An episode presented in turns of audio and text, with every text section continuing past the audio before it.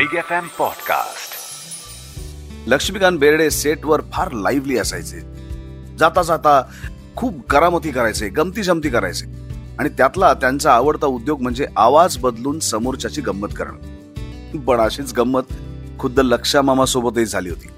तेव्हा नेमकं काय झालं काय होती ती गंमत सगळं सांगणार आहे पण त्यासाठी तुम्हाला माझा शो ऐकावा लागेल.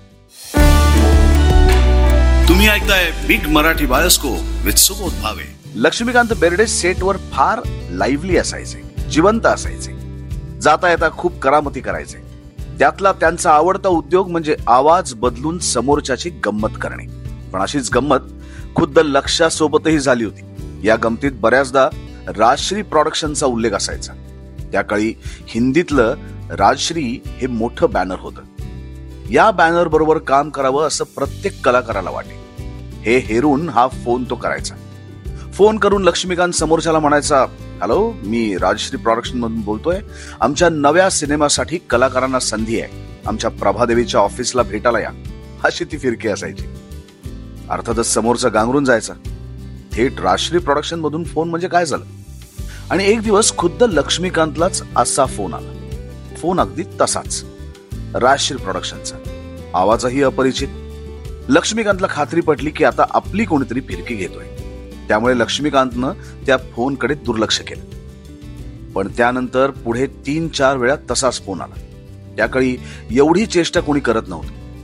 तेव्हा मात्र हा फोन खरा आहे की काय असं त्याला वाटू लागलं. आणि गंमत अशी की तो खरंच राजश्रीमधून आला होता. त्यानंतर लक्ष्मीकांत त्या ऑफिसला गेला.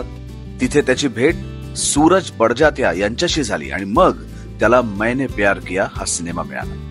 और उसने अपनी धुन बदल के देखी।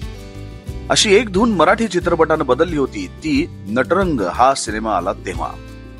रवी जाधव दिग्दर्शित या चित्रपटाला संगीत दिलं होतं अजय अतुल यांनी. या सिनेमातली सगळीच गाणी तुफान गाजली.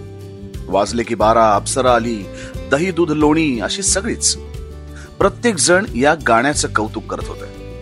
ही गाणी राजकीय नेत्यांपासूनही लपली नाहीत. अनेक नेत्यांनी यातल्या गाण्यांची रिंगटोन ठेवली होती.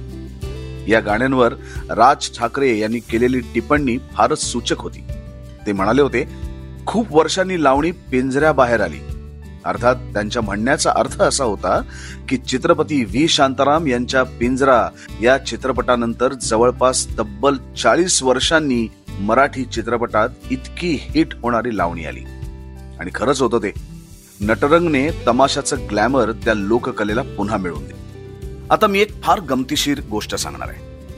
आपला मुलगा यशस्वी व्हावा त्याला उदंड लोकप्रियता मिळावी असं प्रत्येक आईला वाटत असतं. कलाकार कितीही मोठा झाला तरी आईसाठी तो लहानच असतो आणि हा कलाकार आहे स्वर्गीय गणपत पाटील. ऐका हो ऐका वाघ्या मुरळी सख्या सजणा पिंजरा अशा जवळपास बासष्ट चित्रपटांमध्ये त्यांनी भूमिका केल्या त्यावेळेस तमाशापट हे जोरावर होते. गणपत पाटील यांनी तमाशापटात साकारलेला नाचा अजरामर झाला. तमाशापटात कायम नायिकेसोबत दिसणारा तिचा सहाय्यक प्रसंगी तिच्यासाठी अडचणीत उभी राहणारी ही व्यक्तिरेखा त्यांनी कमाल साकार. त्याच गणपत पाटील यांच्या आईचा हा किस्सा. गणपत पाटील यांनी भूमिका साकारलेले सगळेच सिनेमे तुफान गाजायचे. मोठी गर्दी व्हायची. तर सगळ्याच आयांना असतं तसं गणपत भाऊंच्या अभिनयाचं त्यांच्या आईलाही मोठं कौतुक आपलं सगळं कुटुंब परिवार घेऊन ही आई आपल्या मुलाचा सिनेमा बघायला जायची.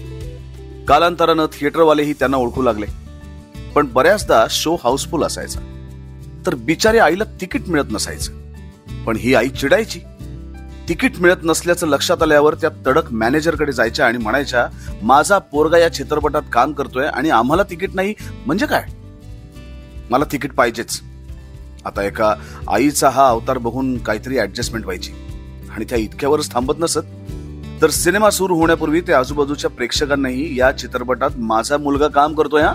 असं अभिमानानं सांगायच्या खुद्द गणपत पाटील हा किस्सा आवर्जून सांगायचे. शेवटी आई ती आई असते. ऐकत राहा big Marathi bioscope with Subodh Bhave big FM M podcast